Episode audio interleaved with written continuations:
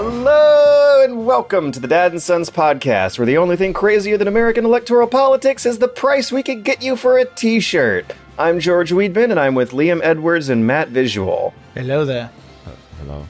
Hi. And we're here to offer up one of our stylish new long sleeve t shirts for free. That's right. We're doing a Dad and Sons competition. Probably the first and last ever. if you would like to potentially win one of the stylish brand new Dad and Son Dad and Sons shirts. Oh man.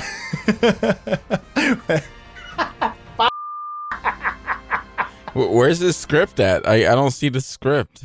Where, where's it's on what- the outline. It's in it's in the That's right. We're doing the Dad and Sons long sleeve t shirt contest. Probably the first and last ever Dad and Sons contest. All you have to do to enter to win one of our brand new stylish Dad and Sons Dad Select long sleeve shirts from our friends T Republic is, first of all, follow Dad and Sons Pod at Twitter. We will be checking. Secondly, and most importantly, is we want you to tweet a photo of yourself listening to the Dan Sons podcast on your audio listening devices from anywhere, any place in the world. Could be the most interesting or most boring photo possible. just send How about Just you give us- us some example? Oh no, George. Oh, is that what I'm supposed to do? Just send us a pic of your mobile device, your iPod Shuffle, or your Microsoft Zune, whatever it is you use, tuned into Dad and Sons with something interesting going on in the background. Yeah, take one in in the desert at a funeral. We would love to see everything. And then George says, "But wait, there's more." But wait! but wait, there's more! oh my god. We'll also be throwing in a free code for your choice of one of our choices of some very choice indie games from this choice year.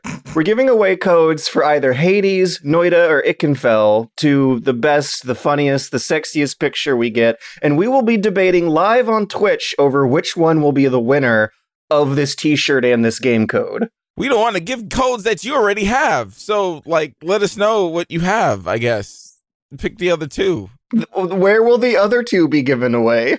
We have two other codes. What, what are we going to do with them? We're gonna give them out in the Clustercast 2021. That's right, Pat. We're celebrating the end of 2020 because there's absolutely nothing more worthy of celebration coming up. In a couple weeks in early January, we're to be. Ho- For fuck's sake, I'm actually totally serious when I say that in a couple weeks in early January, we are to be hosting our second ever live stream episode on twitch.tv slash superbunnyhop. And that's how we're to be doing the, the Dad Awards this year. It's to be live during that stream. During this giveaway. That's right, celebrating our 150th time together. We will have audience interaction, face cams of the three dads, a temporary phone number for Collins, which is no doubt going to be a disaster, and of course, giveaways. It'll be fun. I- I'm gonna try to get my green screen set up in the background and, and, and wear you know a nice fancy tux for the awards ceremony. Well, I, I said green screen, but really we're actually gonna rent out a convention center to host the ceremony. It's a very illustrious, prestigious program, the the Dad Awards, the third ever. We will be the first ever video game convention back after Corona. Wow. I'm dying, guys, and not of and not of bad reasons. Jesus Christ. Okay, so we made it through that. How how how are you guys feeling now? Are we are we able to keep a straight face? We gotta get Rad Dad back in here to cringe on you know on the sidelines. Yeah. just just just live cringe is always good. Oh my god, that was perfect. I feel like the word perfect has quite an open ended definition all of a sudden. you know what is perfect? And um, you know what I'm sure was very, very fun to edit and put together? Cyberpunk footage. Oh yeah, because you know, if you're making a cyberpunk review, you have to edit together all the trailers instead of the stuff you recorded yourself. Oh man. Uh, so we're going to be doing Cyberpunk for the news section this week. Big surprise there. And the second least surprising topic of this week is that we're going to be probably going to end up spending a good chunk of our small talk section here talking about El Mandorino, um, the Mandalorian. El Mando. Yeah, we're talking about the Mandalorian. Um, it's good. It's It's really, really good. good. It's really, really good. Season two. I can't get over how good it was. Oh man, I, I'm so glad we can all talk. It's amazing. We've all finished a show together, and it's not Aggretsuko. And we didn't have to blackmail somebody to support the Patreon to actually finish it. I had a, a fun, smooth time throughout it. I, uh, I I didn't have to tear myself away from the phone as it was happening. It was it was good stuff. It was good stuff. You wait, you finished it? You started and finished it, George, in a couple days? yeah, yeah. I you watched, all um, of that, but you can't watch a fucking watched- anime. No, because Mandalorian's way fucking better than most anime. There we go. That's the title of the episode. That is not fucking true. In the slightest. What the fuck? Not to say Mandalorian is not good. It's just not. It's not amazing. It's just. It's not Attack on Titan season five good, is it, Matt? Yeah, it's not. It's, it's not. Let's be honest. It's not. You don't see a guy flipping around, being mad about someone who died, and like ripping through huge fucking flesh. Flesh is walking around. You know, you, you, Mando can't do that. Even though there were some really good episodes this season. That's that's what I like about Mando. It's really I. It was better than last season. I'll say that. Agreed. A hundred, uh, like a A hundred hundred percent. Percent. Season two is by far uh, The better season. Yeah, the better. things are set up now, which you know could lead into why it's better. But still, like I feel like the action scenes, just the little things were just just a, just a bit better because it, it still feels like a, it still feels like you're watching TV. It still feels that way. Not to say it's the bad. It just feels like you're watching a fucking TV show. But but that TV show you're watching is so much fucking better than um six of the eight, than seven of the nine Star Wars movies. Oh, okay. I think this is the best like Star Wars audiovisual media since Empire Strikes Back. Like I like this. I think as an adult who who cringes at, at the cringy moments in Star Wars, I think I'm gonna like this in the future more than than all the other movies besides Empire Strikes Back. Empire Strikes Back is great. The Mandalorian is great. The other movies I think kind of sort of debatable, but I fucking adore how how much more understated and subtle this is. Like there's so many scenes where the characters don't say anything and they just totally show instead of tell what's going Thank on. These beautiful Thank montages God. Of him riding across the desert. I mean, i- i- it's a show about a man with essentially no face, right? So that already tells you everything about it, everything about it that you can hold a show based on lots of close ups of basically a man with no face. And that is how just brilliant this show is. It's so good. Oh, you know what? I gotta say, since we're gonna talk about Mando, Bill Burr was fucking awesome in second season. Holy mm-hmm. shit, was he fucking good? Very good. And and Rosario Dawson, like it's such an ensemble cast too. Like Carl Weathers was directing a good chunk of the episode. I couldn't believe how many names you can It- it- recognize. it's just an amazing season throughout. I think one of the things that makes this season better than the first season is there are a lot more threads that tie to the Star Wars universe. And that's not to say we're hitting on nostalgia because it's people outside of like the general Star Wars, apart from the last episode. It's TV shows. Yeah, Clone Wars. Yeah. Yeah. But there's like little bits per episode now that tie up towards the final couple of episodes that get really nice and tidied up. Where in the first season, you didn't really have any of that. It was all new characters, you know, little, little baby Yoda, baby Grogu, which is a funny name. That aside, there's a lot more threads tying it to the greater Star Wars universe. And I think that was enticing. But the way they did it with characters who may be lesser known, Ahsoka Tano being one of them, who is amazing. As George pointed out, Rosario Dawson was just amazing. And the f- the first time you get to Mhm. see a lightsaber in the whole series, and she's just destroying people in a forest, and it's oh, it's so good. It's so good. Looks like they're playing Hunt Showdown. Yeah, and the, the the visual motifs I thought were like really pretty throughout the whole series too. A lot of the episodes seem to have like themes that call back to old genres. The first episode where he's hunting the krayt dragon is totally a spaghetti western. It's so good that episode, and you forget by the end of that series that that episode happened this season because every episode following on from that just continually like not gets bigger but gets almost better. It's so weird. There's not very many lulls throughout the whole season. It just keeps bouncing back and forth. It's pretty amazing. Is it just me? Okay, it can't just be me. The episode with Ahsoka Tano was totally like like a medieval Asian war movie, right? like like all the reds. There was a, a pagoda looking space wall. There's there's this beautiful little Japanese garden. They have a sword duel in at the end, and all these long, quiet shots before someone suddenly slashes a sword Yeah. and chaos breaks out. Like it's cheesy and and archetypical, but in a way that makes makes it feel familiar and comfy because the cinematography and the dialogue that they they ham this stuff up in is just so well done. And uh, those scenes of quietness, the long quiet drags, are absolutely my favorite thing because the movies never do that. It's a totally different sense of pacing. It's not a super duper fast roller coaster ride for you know nonstop manic action for the kids. Like it's it's quiet. Yeah, but even in even in the original trilogy, right, there is moments of peace. Like the galaxy is quiet, right? Whether it's Vader standing on like the landing deck of uh, you know, the entire Empire fleet and he's just looking out into space. Or, you know, like being in Dagobah. Yeah, and or being in Tatooine. There are moments of peace and it's like one thing that Star Wars always tries to convey to make it seem bigger is the fact that these characters are just one small, tiny, tiny part of this larger universe, and having those pieces of quiet, you know, reflects a lot of that.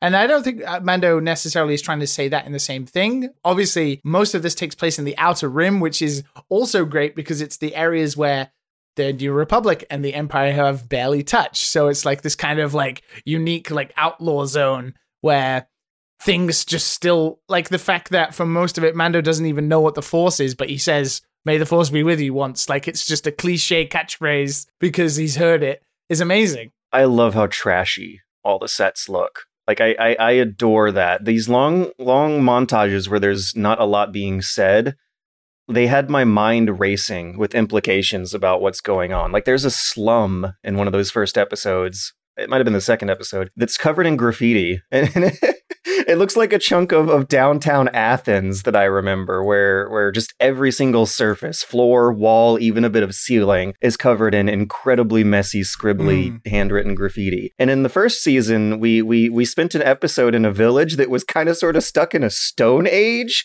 in the Star Wars universe, and I was like, "Whoa, is there really like like?"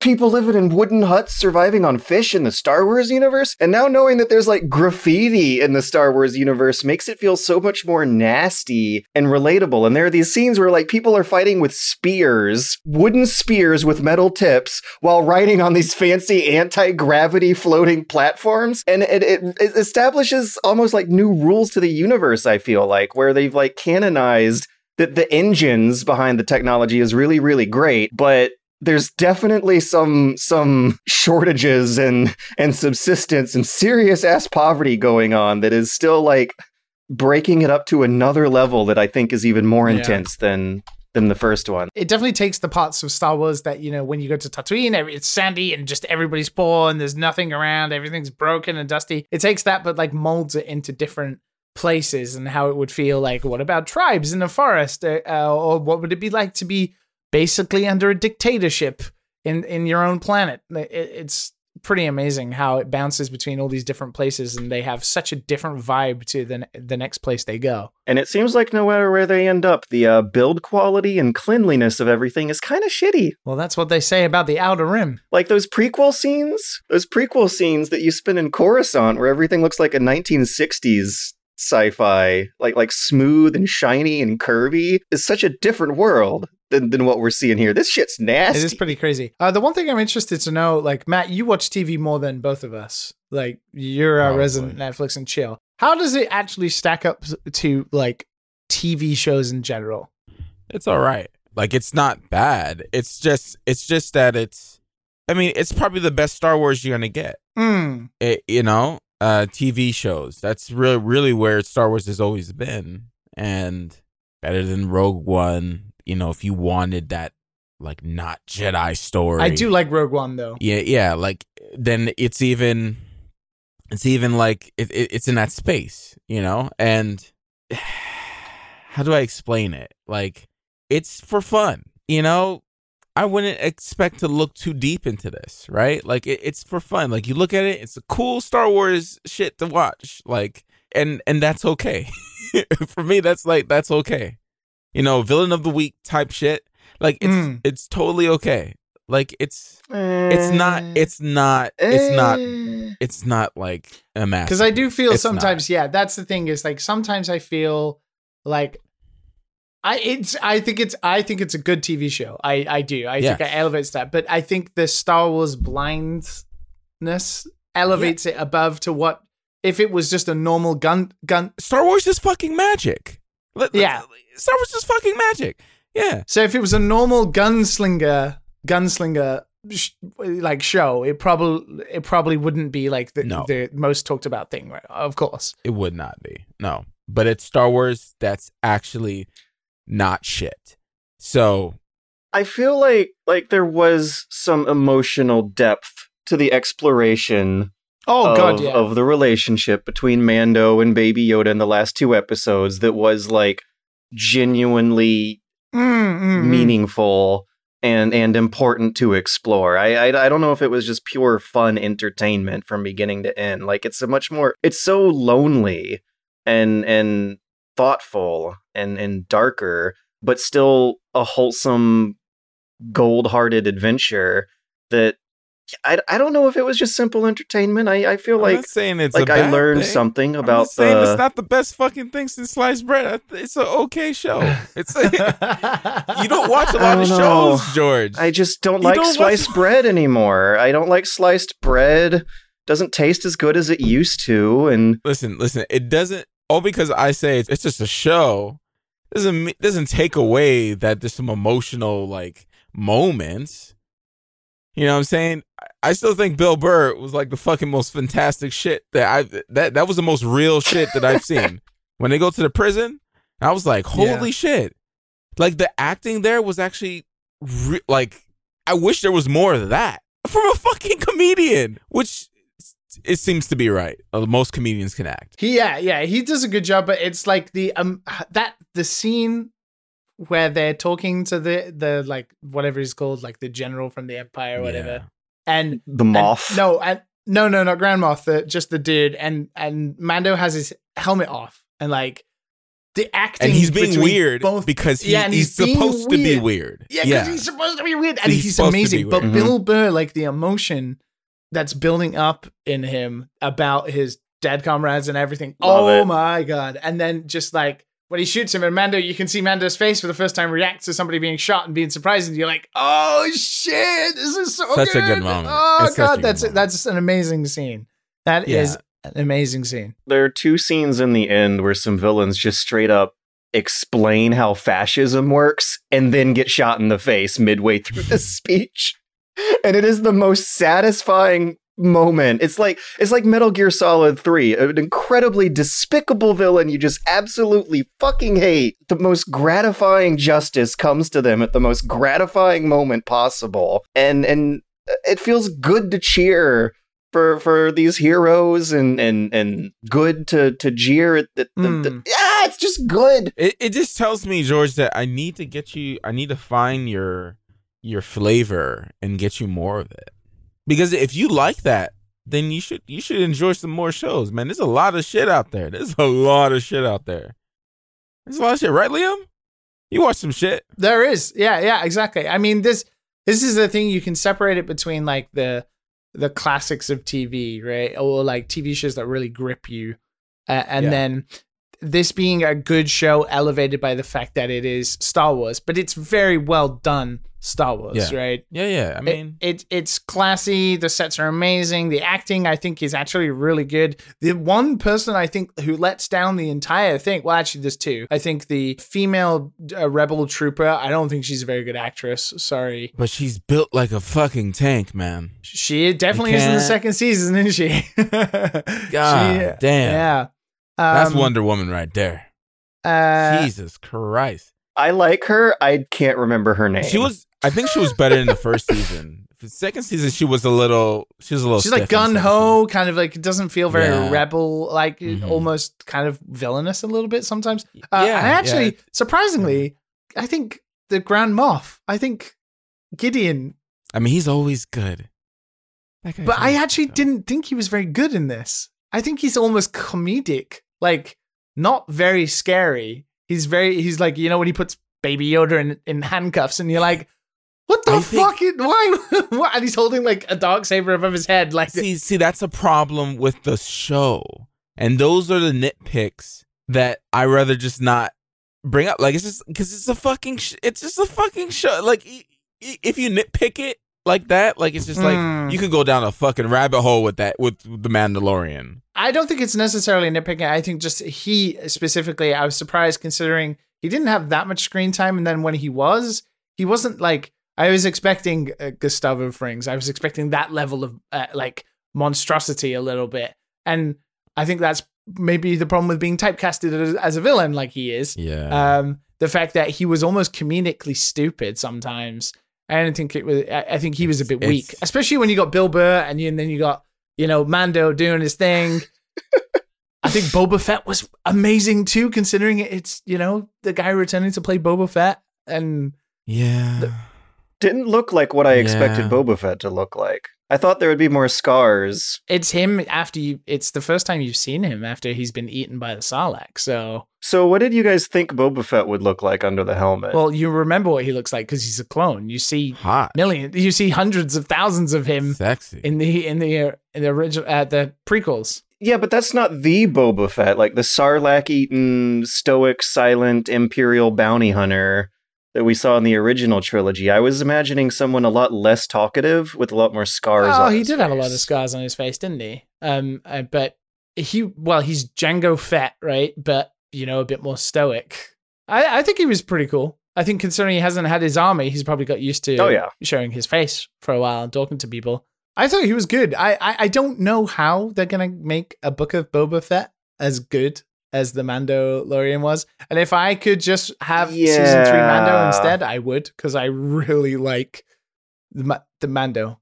It's the the the woman, the woman that they saved. She's like half robot now. Yeah. That's with Boba Fett. I've watched so many shows, so many bad sci-fi shows with her in it that I cannot separate her from it because she acts the exact same way. There's stuff like that that just always makes me think of Mando, of, okay. of that sci-fi junk. Mm, you're talking like Babylon Five, uh, Stargate SG, like those Mhm. types of. She's just yeah, that. She's just that. She's that character. She's not good. it does remind me a little bit of like that.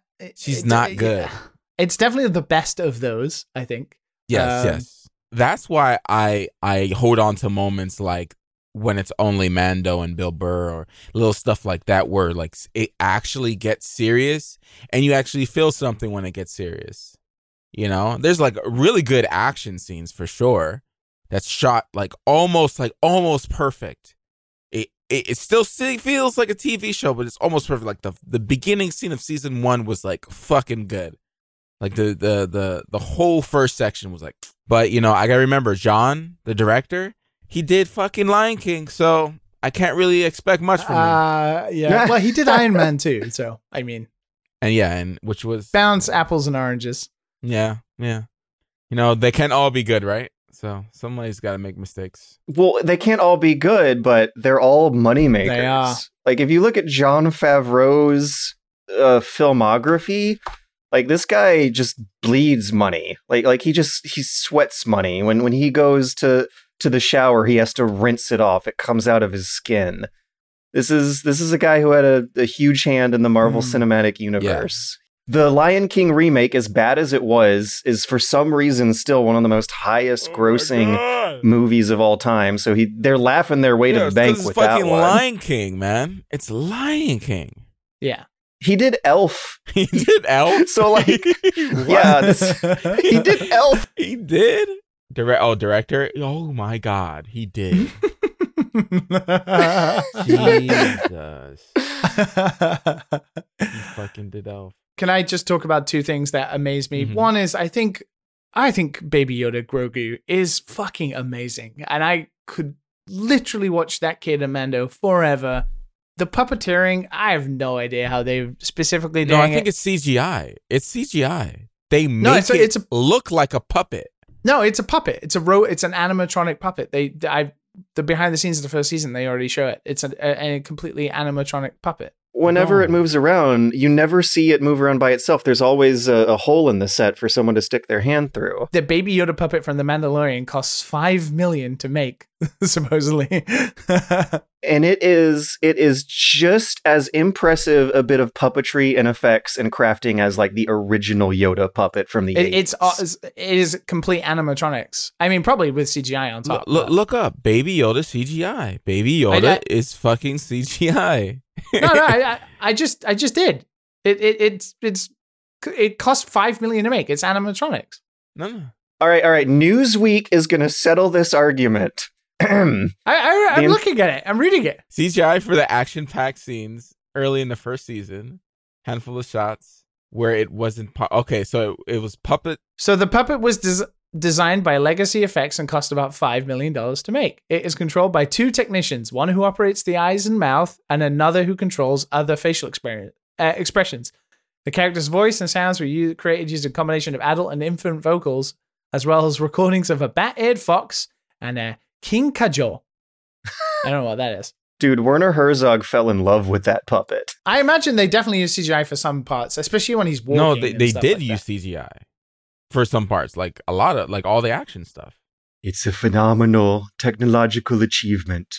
It's heartbreaking. Because when it walks and all that type of stuff, Mm. they make Yeah, it look like it's a puppet in CGI.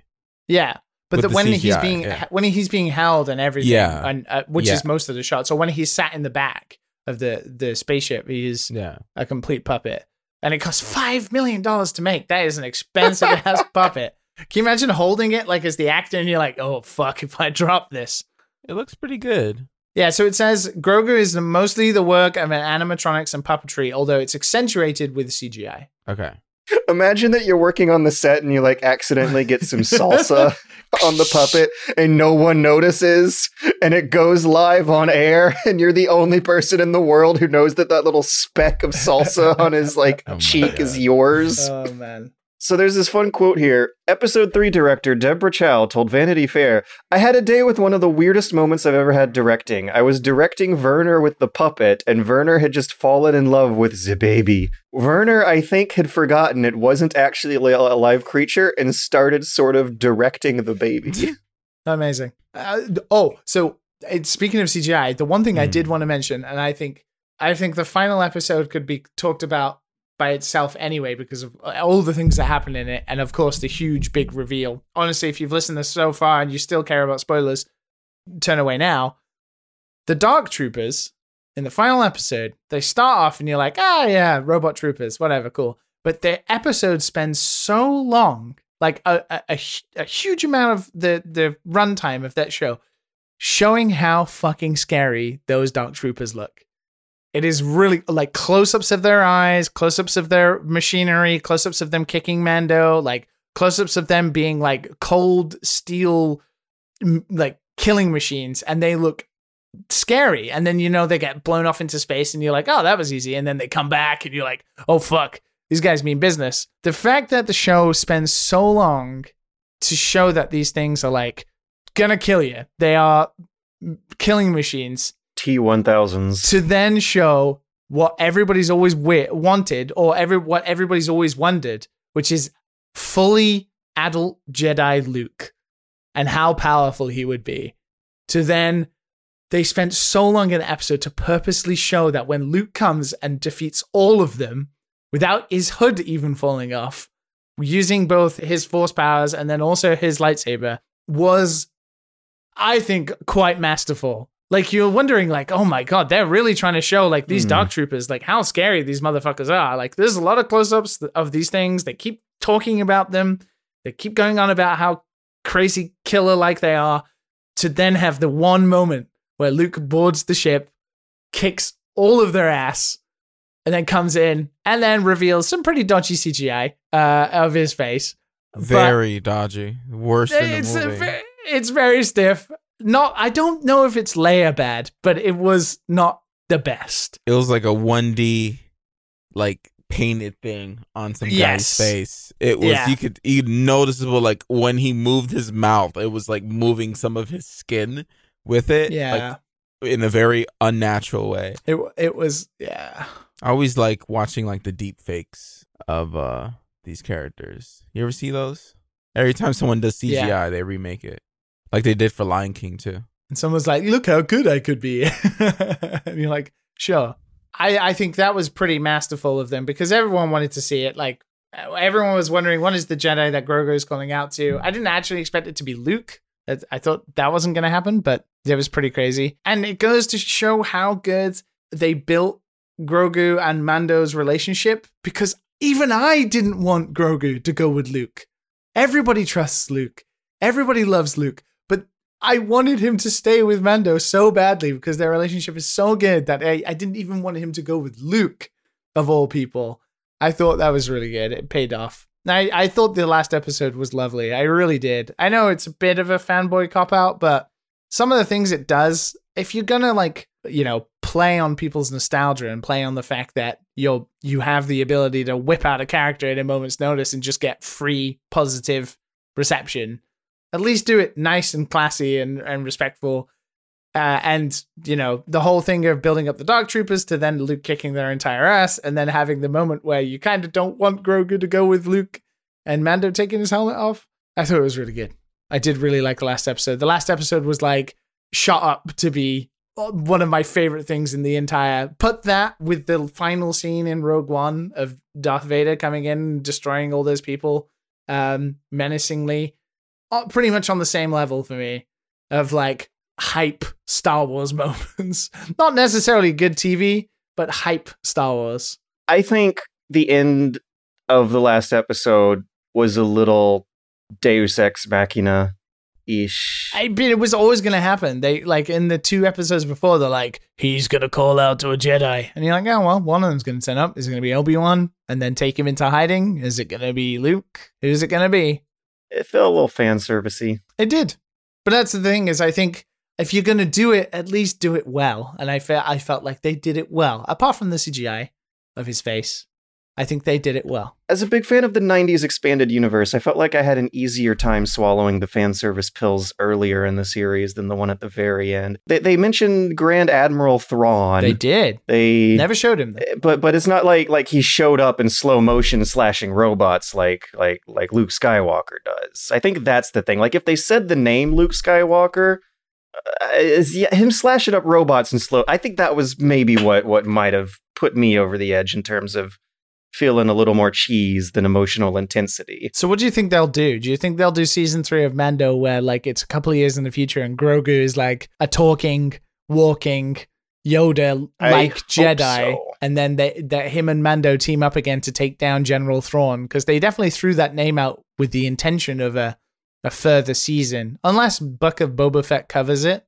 Um, I would rather have that than Book of Boba Fett. I would I would rather too. I don't think I I'm I'm too super hyped for Book of Boba Fett. Boba Fett just kind of looked like an asshole in that teaser after the credits. He, uh, yeah, just walked Yeah. in, killed someone, and sat on a chair. And I'm like, okay, I don't, I don't know if I like this guy. he is a villain after all. He was a villain in the original series. considering he's the original Mando, like he definitely doesn't hold a candle to my new love Mando for sure. Yeah, yeah. The Mandalorian himself is like a hero. Like, like he helps people out. He holds his word. Boba Fett is like chaotic neutral. You know. Mm. Boba Fett doesn't even have a woo woo woo woo theme. So how can I get on board Oh, without, the music too. The music. It's such a different motif than the John Williams stuff. Very different. it doesn't look like Star Wars, it doesn't sound like Star Wars, but it explores the universe in a way that makes me feel like I'm a kid watching Star Wars again. Yeah, I I I did. I think we're all pretty in agreement. I think I definitely think, as Matt has sort of pointed out, it's it's that it is that it's good TV, but it's not like the best thing ever. Uh, Star Wars elevates it to that next level just because it's Star Wars, and considering the Star Wars that we've seen recently has been hot, Hot garbage. garbage. It, it it is like, oh my god, Lord and Savior has returned to us. Star Wars is great again, to paraphrase a shitty phrase of another human being. So I do wonder where they'll go with this, considering they have so many other spin-offs coming. I wonder if they'll be as non-fan servicey as Mando has typically been with stuff like Obi-Wan and other stuff like that. I kind of want them to continue with like just sprinkling little bits. Yeah, I want to go on Witcher quests. I don't. I don't want to. It basically is side quest the the TV show. I, I, I don't want to go on a, a big grand save the galaxy adventure with with force magic. Force magic is my least favorite part of Star. Apart from when they're trying to take the blood midi- midichlorians from Baby Yoda. I they never said that word, and I wonder how much debate there was in the writing room over it. Don't say the M word. I would love to to know what writing these episodes is like. The whole blood storyline was probably the weakest part of it. Like they don't even like it doesn't show the blood getting injected into like any of the dark troopers or any of those clones that you saw in tubes. Like that definitely didn't really get explored, which is fine, I guess. But yeah, interested to watch more. Star Wars. okay, I'm I'm sure we played video games, but I have a quick story I wanted to share with you guys about something weird going on in my life, Life story. and that is um how many of my Oh. electronics are broken. it's not it's not that exciting of a premise, but I feel like I can uh I can make it I can make it more exciting through um through through tone. All right, so I've got four companies neck and neck racing against each other to replace my electronics. Who's going to be first? We got Joy Cons, the Valve Index, the PSVR, and my Damn. coffee machine, neck and neck on their way to the finish line. So far, the Valve Index is in the head with a, with a, a solid lead of um, getting me a new replacement unit in a week and a half without me having to send in the previous one. Um, Nintendo is is coming in at a at a hot good second place, bringing my Joy Cons back for free after two and a half weeks. However, they had a very misleading website that uh, sends you to a customer service portal where a human being will want to charge you $80. If you go through an automated, we're going to fix your Joy Cons portal instead, you can get it done for free with no argument needing to be Really? made whatsoever. And Sony is actually the worst at this, apparently. Uh, I put in my request about a month ago for um, me to get my PSVR repaired. And since it was out of warranty, it cost $130. Oof. And they're supposed to mail you a box that you put your unit in, and then they send you another one back in another box. And the box hasn't come yet. My coffee machine has been replaced quicker than the than Sony can replace the PSVR. The good folks at Hamilton Beach Coffee are more up on their game on customer service than uh, Sony is, and who, who are lagging behind Nintendo and even Valve here. But you know, for a thousand dollars for Valve Index, you expect good customer service and product that maybe doesn't have so many issues. Video game companies definitely are not well known for their repair policies. I I I never fortunately have had to make use of them that much, but did you guys ever replace a red ringed Xbox 360 by chance? Uh, No, Because I think that's the last time I've done this. I've only had to send a console back once, and it was the Wii. Do you remember when Super Smash Bros. Brawl came out, and some Wii's could play it and some couldn't? They needed. The, Oh no! Did you get one of the bad? Ones? I did get one of the bad ones? ones, and I bought, and I had to wait two weeks to play the game I bought at midnight because I was so excited. Everybody knows I love Smash, but uh, like that, oh, because I didn't have the dual layer lens or whatever the hell they needed for the replacement of the. Oh, that was agony, absolute agony. That's the only time. I, I I feel like I've gotten a little lucky because the one and only time before now that I've had to send it back was was a red ringed Xbox when they were replacing them for free. I got wait a second. Now that I think back on it, I think I actually sent it in twice and then just threw it away when it red ringed the third time. Matt was there when I threw it away. I fucking hated those. Things. you are seriously Yeah. unlucky, or is there just something you're doing? probably combination. Uh, well, I feel like like if if the last time I sent it in was in like 2008, 2009 and it's been 11 years since then, that's not that bad of a luck. Wait, so when did you throw it out? If 2008, 2009, how long did it last? 10 years? Tw- no. Uh, I threw it out around 2013-ish Oh, okay. when I got my Wii U because I no longer needed to keep it around as a Bayonetta machine. Because you were like, the future of gaming is here. My Wii U has arrived. There's definitely no need for an Xbox 360 now. So long as I have a Bayonetta machine plugged into the TV, I'm good. And Bayonetta's getting ported to everything. Well, Nintendo stuff these days. So I'm I'm I'm good on that front. I no longer need to keep an Xbox 360 around for a Bayonetta machine. I have a PS3 now for a Metal Gear Solid HD collection machine. But yeah, Joy-Cons are like probably the most notoriously failure prone video game hardware to ship since the Xbox 360. And Nintendo's doing an okay job of replacing them, but the one thing that really does strike me as dirty about what they are doing, they're not being consistent across their all their customer service departments. If you go to their website and start a chat with the customer service agent, they'll try to charge you $80 and tell you it's out of warranty. But if you go to a customer service portal they specifically have set up for broken Joy-Cons to get replaced for free, then you're not going to have to deal with that at all. And that makes me wonder how many people are actually paying the $80 fee or just buying a new pair of joysticks rather than than doing the right thing and getting them fixed for free. Seems seems misleading. I just bought new Joy Cons when mine started to drift. It's too much of a pain in the ass. It is a pain in the ass to mail them in, but I don't think I could spend eighty dollars willy nilly like I could a couple years ago. Merchandise can be purchased at the Dan Son store on TeePublic. where you can you can watch us give away that merchandise on the the Clustercast 2021 the the Dad Awards show in a couple weeks in early January. Anyways, we're gonna be talking about video games on on that episode. Maybe. Maybe for once. if you're if you want to come for that, I'm interested. Actually, wait, before we do move on, I'm just intrigued. As a general count, Matt, did you finish a game this week? I tried not to actually intentionally. Oh, Hey. he's outsmarting the game. But did you? hell yeah! If I feel great, Did you? I uh I got really far in Dragon Quest Eleven.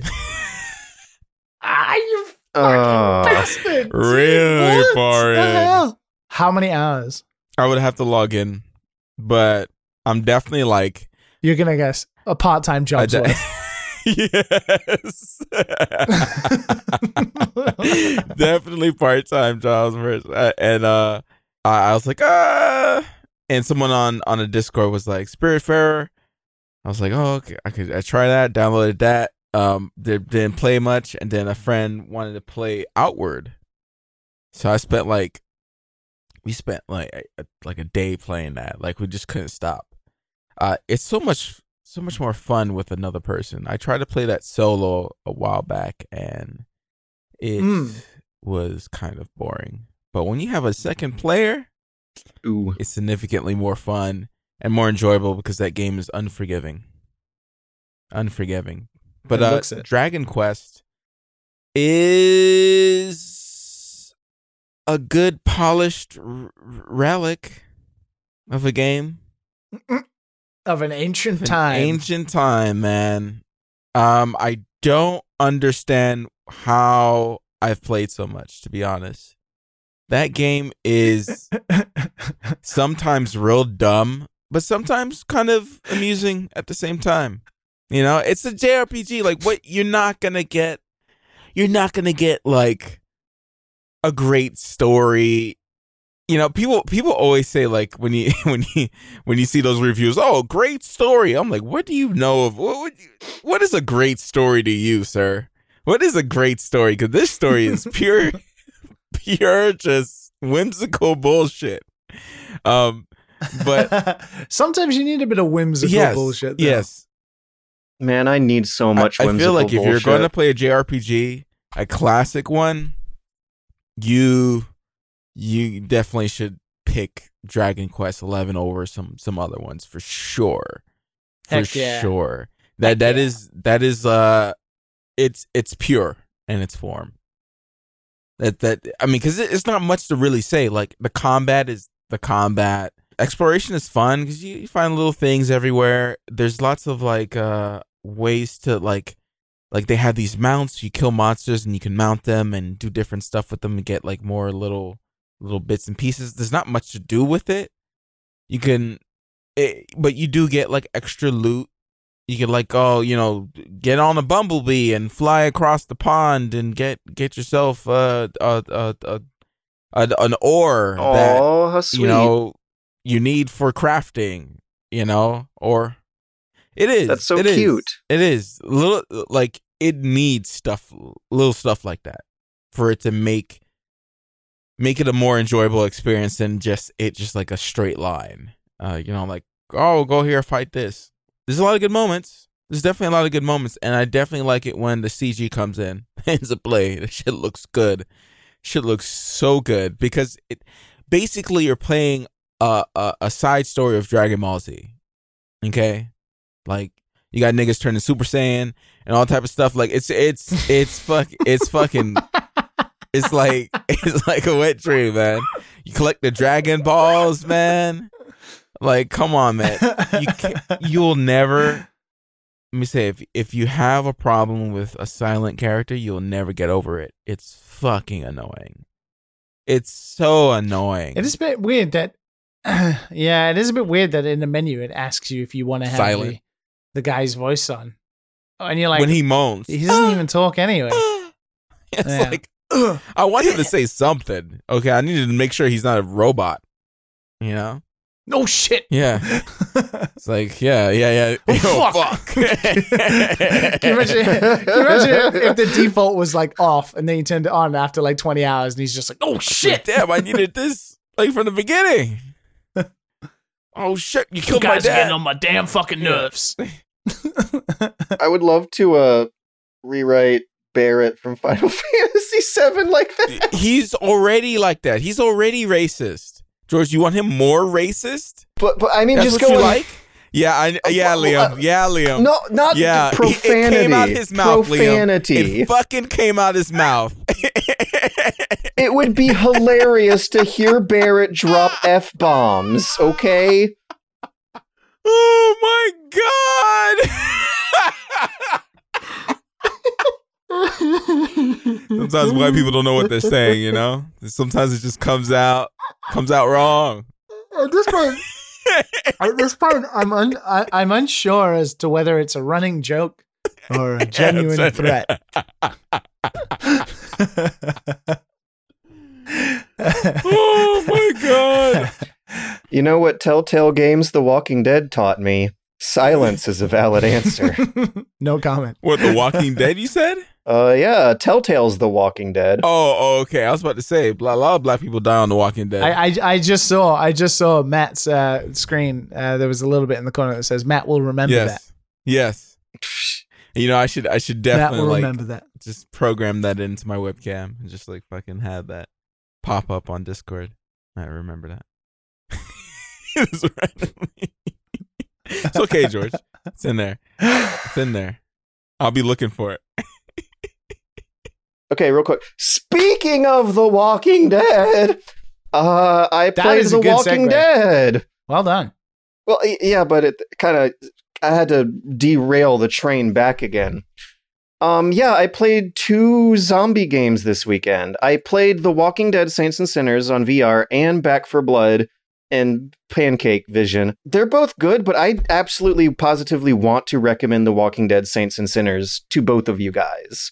That Oh, okay. is shit. a good, super good VR game. You know, I don't want to say like Half Life Alyx style campaign.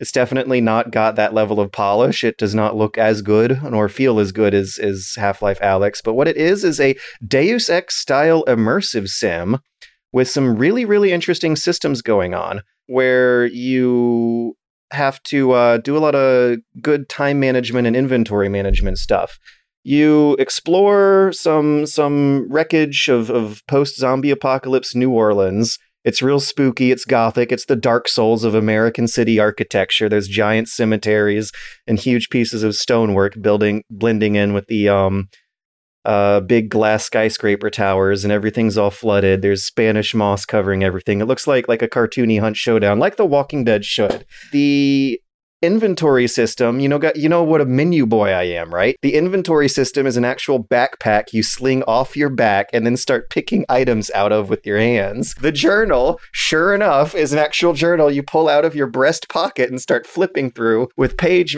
motions. It's it's got some of the Oh, most elegant dope. and satisfying VR interfacing Yeah. I, I think I've played with. And the exploration is uh intense Deus Ex style first person immersive stealth, but with like a soft time limit going on, where the longer time you spend in an area shuffling through everyone's cabinets, like uh, like you do in a good Deus Ex game, eventually some chimes will ring out in the city and bring a horde of zombies in and uh, they represent a real threat because every time you kill them, you you can't swing a quick melee weapon at them. You actually have to make sure you hit their head and then waggle your hands around a bit to dig the weapon through their brains a bit before it actually kills the zombie. So getting close enough to these zombies to where melee combat happens is is a dangerous thrill. Making sure that you are um, managing your your inventory and ammo is is is a fun and dangerous thrill because everything has intense durability and breaks in a few hits, and and the combat and the pacing is slow enough to the point where it ends up making it feel like every single move you make matters. Every every step you take through these environments is chipping away at that soft time limit. Every hit you make with the melee weapon has to count, or else you'll be chipping away at some durability meters that you um don't want to be fiddling around with too much. There's there's the hunger system that uh requires you to eat your character every every few hours and that chips down at like your permanent health and your permanent stamina which have to slowly be managed over over longer periods of time there's some really interesting gameplay going on and some looks pretty cool. fun writing and characters going on. And the other game I played was um, Turtle Rock Studios' Left 4 Dead follow up uh, called Back 4 Blood, which pretty much exactly is Left for Left Dead Dead. 3 in a rougher, earlier alpha state. They put out a closed alpha that um some reason was invite only. Some somehow I I uh, had a friend who was able to get me a code for that. And yeah, it's fine. I don't know if I want to call it at this point because it does feel rougher than Left 4 Dead did, which is to be expected because it's alpha. Hmm. But I also um have to wonder if they're. It feels ancient. It feels. It feels. I mean, Left 4 Dead itself has aged well because it's very just by the numbers. Kind it's of. still unique, but the staticness of these environments, like how many moments you're just holding the shoot button down while waving your cursor across a crowd at this point in my life, that stuff feels so much less interesting than like thinking about what's happening across the whole entire environment at a time like you do in a game like Siege or Hunt Showdown where where the environment you're in is not a static hallway full of zombies like a versus a fully destructible house with with three different floors or a giant swamp with a really complicated AI ecosystem that you're manipulating as you go through. It's basic. It is back to basics. It plays like something from let's say 2012. There's a little bit of modern amenities in there that weren't in the original Left 4 Dead games. There's some better pinging systems. The levels are more open-ended, alternate pathways going through, Titanfall style burner cards that you play before a match that add mutator effects like changing the time of day, the weather, or the enemy types. You know what? I want to say weather. Don't want to say time of day. I don't have vivid memories of them changing that, but there's definitely a card that like turns fog on. Mm. And occasionally you'll get like a scripted segment with a friendly character or like some soldiers who want you to go on a mission and blow up a boat and there's a dramatic escape sequence. It feels a little more, a little teensy weensy bit more scripted than Left 4 Dead. But other than that, yeah, it is Left 4 Dead 3. If you liked Left 4 Dead, you're probably going to appreciate it. But I do wonder if it just feels a little too rough and uh when, when I say that, I mean that the movement itself actually feels a little slower and stickier. It doesn't have that source engine smoothness, you know? Like, like when you're playing Half Life 2 locked at 60 FPS and every single character on the screen just glides across the ground and your mouse cursor is beautifully smooth and, and sensitive. This feels more like Bioshock 1 in terms of game feel. but there's still some some cool ideas going on, some fun character designs, some fun monster designs, which was was good stuff from Left 4 Dead 2. I mean, Left 4 Dead characters were meme worthy for a while back in the mid aughties. Like they were iconic representatives of the Valve brand. And um, you got like a a fun Harley Quinn style baseball bat punk girl. Uh, a fun um who, who who's the the sidekick in um Big Lebowski who's the Vietnam veteran with the tinted glasses guy from the Flintstones. Uh, Uh, John Goodman, maybe. Yeah, it's John Goodman. Yeah, you got you got a John Goodman type who who definitely looks like that character from The Big Lebowski, who um is, is like a fat white guy covered in, in military surplus gear, making quips about survivalism and stuff. Yeah, it's like it's fun. It's fun. It's fine though, and I think The trailer did nothing for me. I don't think Left 4 Dead has done anything for me for a long time.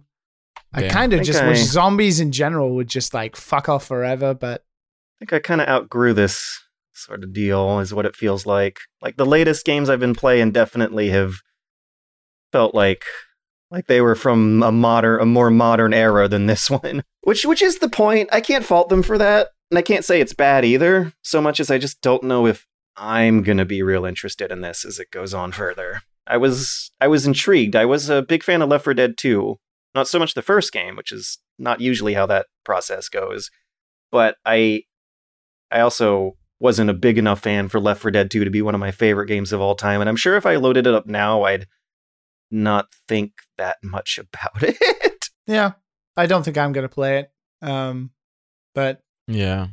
I, I am interested to see what the response is like, considering you know people have hounded Valve for a Left 4 Dead 3 uh, for a long time. I mean, of course, outside of Half Life 3, but Walking Dead Saints and Sinners ironically does make zombies a little more interesting than usual because of the level of interactivity you get with them. You're not holding down the fire button and waving through the crowd in that one. You're you're stacking up objects to block their path. You're thinking of alternate routes as you as you go through to not run into them. yeah, I think making them scary again is uh, is a good idea. I think that would be a Mhm. good way forward. You know, Yeah. Yeah. Of of the two zombie games I played this weekend, Walking Dead was was a pretty darn great time. Um Back 4 Blood was was something I think I played for the podcast. Woo. You played something for the podcast, George, and that is that is a thumbs up in my book. Wait, did I say Left 4 Dead just now instead of Back 4 Blood? you did. I might have. Yeah, I think I I think I did. I don't think anybody will uh, castrate you for making such an error. Oh, they know what they're doing. It's super duper clear. They even call the the randomizer system the director. there's there's a tutorial video you watch before you begin where the narrator lady says, "We're proud to provide the cooperative FPS experience that people have waited years for." They can't say it. They can't say it by name, but they pretty much are very blatantly saying, "Yes, we are making Left 4 Dead 3 here, guys." However, I will say one thing: good on them for having a pretty darn good, darn good-looking product that they're calling an alpha that they're releasing a, a good six, seven months before their release date, which they have announced a good six, seven months ahead of time. It seems like uh, Turtle Rock Studios, published by WB Games here, they they seem to have their shit together, though. I, I will I will give them that. It's it's a uh, polished, competent, professional product. It's it's uh you know, not super well optimized, not not totally glitch free, but it definitely seems to be at a higher level than the big news topic we're talking about this week. yeah. Anything I mean- is at a higher level than fucking cyberpunk. It got so much worse. It got so much worse since last week. Holy shit. Oh boy. Couple days after we put that show out, Sony took Cyberpunk off the PlayStation Store. And that that really started toppling a whole tower of dominoes over for them. Holy shit.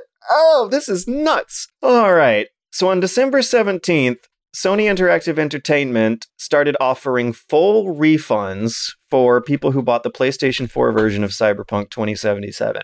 They delisted it from their store.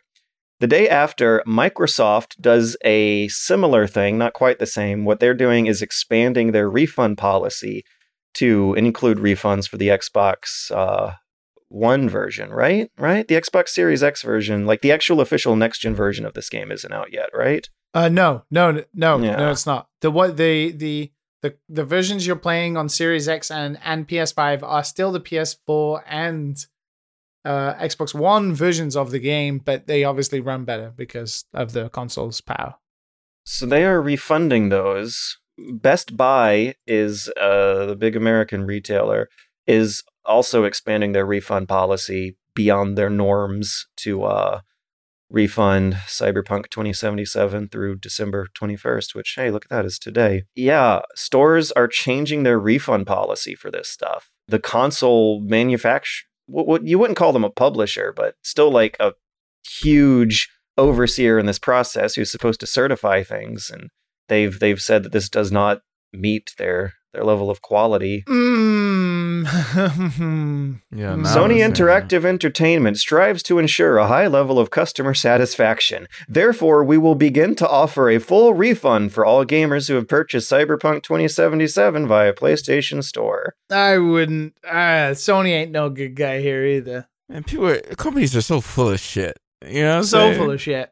If the anticipation of this game is the special qualifier here and the sheer volume of pre-orders. This is what people have been asking questions about. Like, well, how did this game get passed through certification? How did this game get through Sony and Xbox's internal quality? Blah blah blah. Uh, it's called money, and games like GTA and Assassin's Creed and Cyberpunk can get away with anything on based promises of we will fix it. Mhm. And Sony and Microsoft ain't going to delay Cyberpunk because they know it's going to make a massive amount of money for them. Mhm. Um, but considering Cyberpunk, you know, well, CD Projekt Red came out and were like, well, you can contact Sony and Microsoft for refunds, and those companies were like, whoa, whoa, whoa, whoa, whoa, don't don't throw us under the bus. You guys fucked up the hard.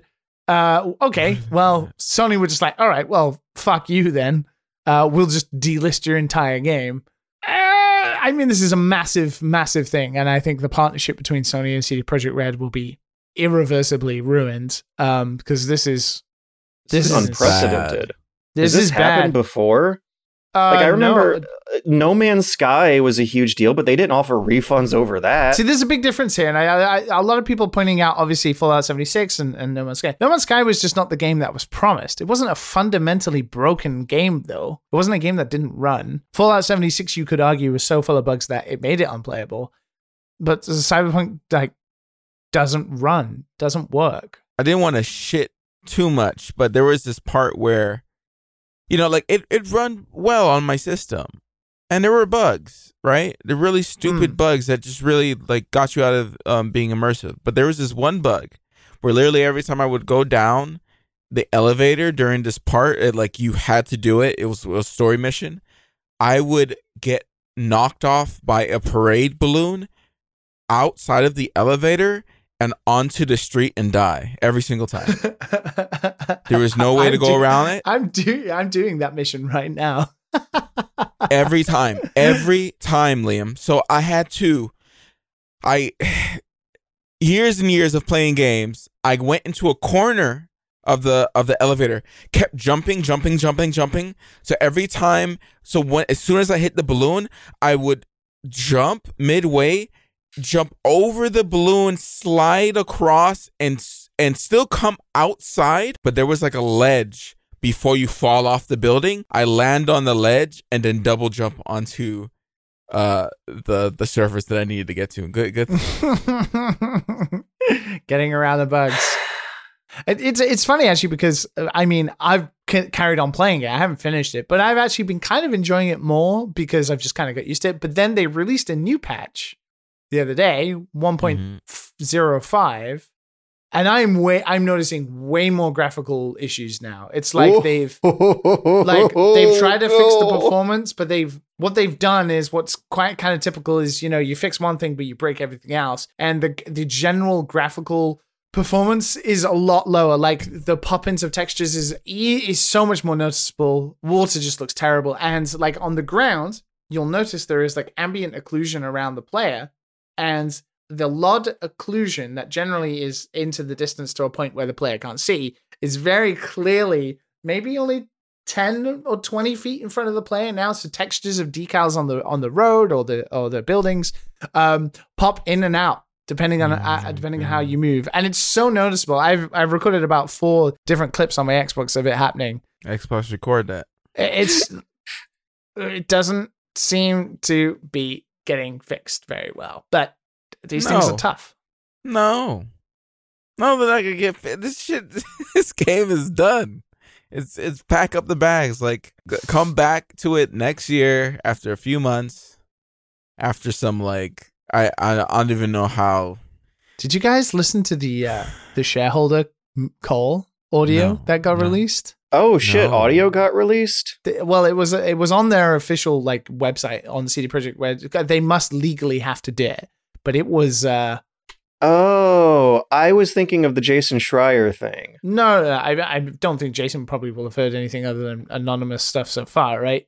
But Mm, he he did a thing. He did a, a, a he he jumped on this um of course he did. beat and uh talked about a an internal phone call. But anyway, that's not an investor meeting. I was thinking of a different. Yeah, thing. no, Anyways. this was audio, but I listened to it. It's about 47 minutes long. And the one thing that struck me the most, and I think this is part of the problem, is the shareholders were JP Morgan, Barclays Bank, and it was all of these monopoly banks. And you're like, of course, of course. This is just, of course.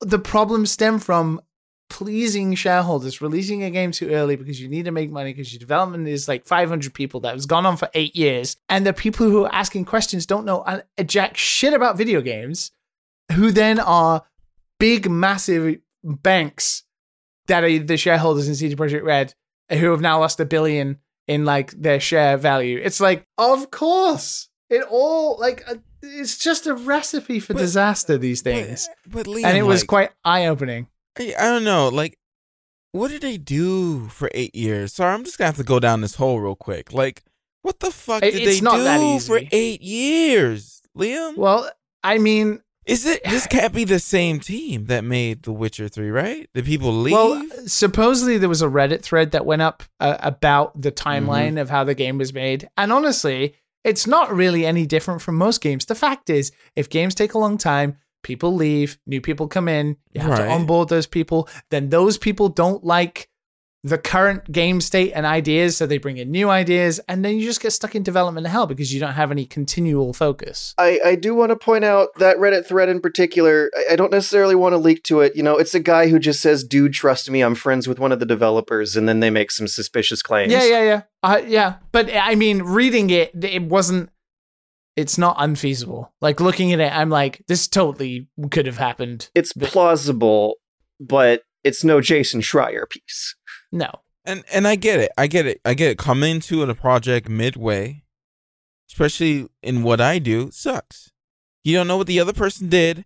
Their their Mhm. fucking way of doing work is could be chaotic as a motherfucker, and you're just like, what what what what, what, what why why are you doing it this way? You know, like they're not doing it simple. I could I get it. I get it. So ima- so I would I would say that it's like imagine doing that a couple of times over, right? But imagine also being somebody who's consistently on that project from start to beginning. By the end, you you just hate it. You just you just hate the project, right? So you can't see. You just want it finished. There's no. There's. I'm not gonna use the word passion because that's the wrong thing. There's just nothing left in the tank. Um, and you have that for hundreds of people who are trying to together work through arduous conditions to get something finished. And you have turnover, and you have new people come in, and, and it's just a bit of a mess. It's like holding up a broken house. And you add on top of that money and deadlines. And when you have no focus because people are not consistently through there leading the project, you have things where you have, I think Cyberpunk's RPG side is not very strong, but I think its actual like dialogue and stuff is actually pretty good. The more I go through it, the more I, the more I'm like a little bit impressed by at least the different options you can have. No. But everything else, like the traffic has been pointed out that it just doesn't work. You know, the the the NPCs do, there's no reason for them to exist. Um so that's another thing. So there's like these little bits that get focused on really heavily and throughout development obviously they, they must have been the main focus, but then these other aspects just that they're like, oh, we'll get to that eventually. Oh, we'll get to that eventually. And then within the last year, they're like, oh, fuck, like, what do we do about the traffic in this giant city? And then you're like, oh, well, we'll just make the cars follow what, like one line, and and then it'll, you know, if things get in the way, it doesn't matter. Who knows, man? Yeah, a lot of the a lot of it is like that, like the most basic ass AI for everything. Mm.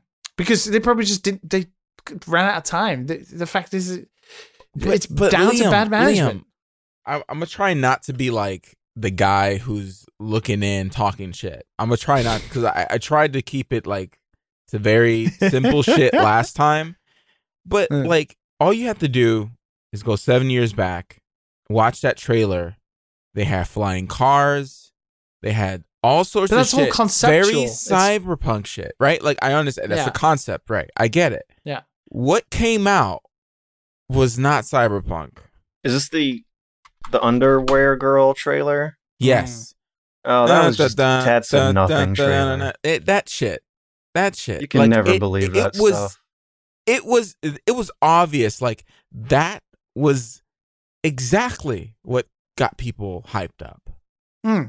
But you can see that, like, but that's just development, isn't it? Like, you go down these focus paths where, to them, you, the you play old ass cars, Oh, old that's fucking car. No, you just add two extra wheels, man. It becomes cyberpunk. You know that. there are no flying cars. That's right. The city is there's multi no nothing. multi leveled to try There's and no be like that. I am gonna say in 20, 2077, the world is gonna look way better than it did in Cyberpunk 2077. I'm just gonna go ahead so? and go. So holla at me in in a in a few years, in uh 57 years. Holla at me in 57 years. All right, when we're old, and tell me the world don't look fucking better than that bullshit. For the live stream episode 1000 of the Dad and Sons podcast, you can point to Matt and say, Look, Matt, no flying cars, mate. You're such an optimist. Shit, there's already hovering, man. You got people already. You got the you got the white people already hovering over water.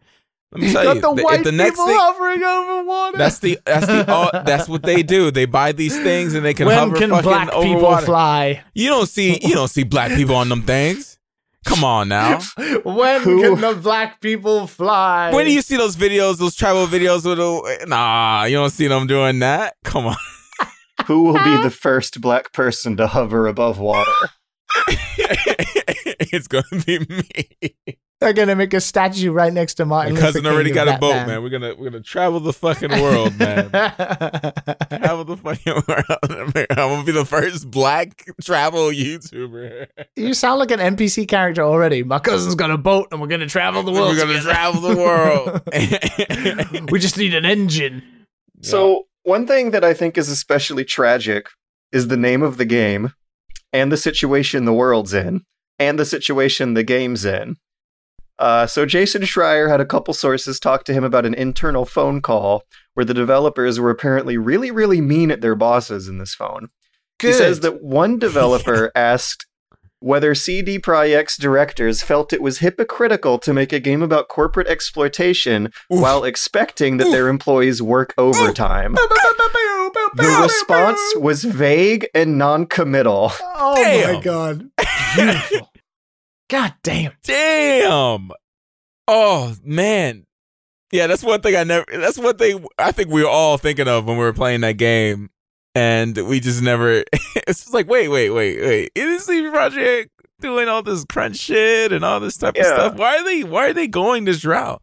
It just seems like such a shitty story for them to to do. When it comes to living in, in a shitty science fiction dystopia where corporations are more powerful than governments in terms of how much say they have in everyone's life, where, where the wonderful space programs that were going on when the boomers were growing up have devolved into defunded, politicized nothingness. I find it incredibly depressing that the situation around cyberpunk is a lot more cyberpunk than the game cyberpunk itself seems to be. It's, this shit is titanic. Like like it's a, it's a monument to the human hubris. They're they're making the biggest, most most impressive ocean liner of them all, only to to have it get hoisted by their own petard. It's uh, it's the irony. It it kills me. I don't know if I want to laugh at it or like laugh nervously in self defense because I'm genuinely scared, guys. I feel I feel so bad for those devs. So bad. I- I- okay, okay, wait, wait, wait. All right, all right, I want you to tell me about. I'm all for the separation between devs and corporate shitheads. All for Mm. it. But I mean, these boys work for CG Pro, uh, CD Projekt Red. right? They're gonna be able to get another job if they wanted. To, Oh right? yeah, yeah, Like, yeah, yeah. Oh, I fucking worked on The Witcher 3. Boom, job. I worked Yeah. on fucking Cyberpunk. Boom. Like I would say in that you've got to remember, right? Most of them are Polish, so they're probably not going to leave Poland, right? But in Mm. in Poland, outside of maybe the super hot devs and a couple of others, CD Projekt has a complete monopoly on the whole games industry in that country. It's literally the eighth Ah. biggest company in Poland by money. Um, so for them, I, I'm, I, you know, it's either stay at CD Projekt Red and see, um, wait it out and see if this gets better over time. Can CD Projekt Red repair its reputation? Is it even going to make enough money to keep that studio running? Uh, there's a, there's a couple of other really tragic factors around this, but you are right. Like those guys could go anywhere. They, you know, even if you said you worked on CD Projekt Red, you go to another company, they're gonna be like, "Oh, dude, we need you. Like, come aboard." It's it's never how the game gets received, but it's your individual. If you're an artist on the game, you can be like, "Look how great the game looks." They'll be like, "Hell yeah." Let's have you. But the reality is, it's like if my job got taken away and I, I want to live in Kyoto, my options are so limited for the, eh, those if they're Polish and they live in Poland and maybe they only speak Polish, that's it. Like maybe their game career is over. Like if they if they don't want to stay at CD Projekt Red or or leave Poland. So CD Projekt Red's good days Like, definitely might be over at this point. even if they come out with a Witcher four, right? Maybe the Witcher TV show can save them. Maybe season two of The Witcher. Witcher, the TV show? Did they get a cut, or does that is that a own no, book thing? it, it's already in production, isn't it? Yeah, that's still going. And that's that's in Netflix's hands, not CD Projekt. The first season was pretty decent. It ain't no So- Mandalorian. no, no, yeah, the, the, the Witch- yeah, yeah. That, that's it's the same thing. It's just like good ass TV. You sit down, elevated by get a little the edible, IP. and yeah. just, you know, enjoy yourself. Oh, ugh, yeah. Uh, I, I feel like on the one level, the, the tragic thing is that they still made a gazillion bucks anyway, but they might not. I don't think I. uh, That's the thing. I think they forecasted twenty million lifetime. Didn't they break some sales records on this stuff though?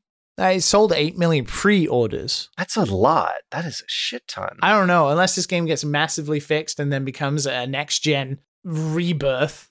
It can happen. We've seen it. mm-hmm. I, I- it's not even at, the, at this point. It's not even the game. It's about CD Projekt Red, right? It's about like the fact that they lied about how the state of the current con, uh, the current gen consoles were in. They actively have done a bit of edge lord marketing that's kind of come to bite them in the ass again. You can't oh, be punk Fuck off. Yeah, Jesus Christ. There's there's one of those coming up in a minute. if you if you're gonna if you're gonna be a corporate loser, and uh, if you're you've lost a billion dollars in share value. This, I mean, So yeah, Oof. I mean, pr- p- point is, pre-orders were like really good, but they might not be good forever ever again. They might be getting sued hmm.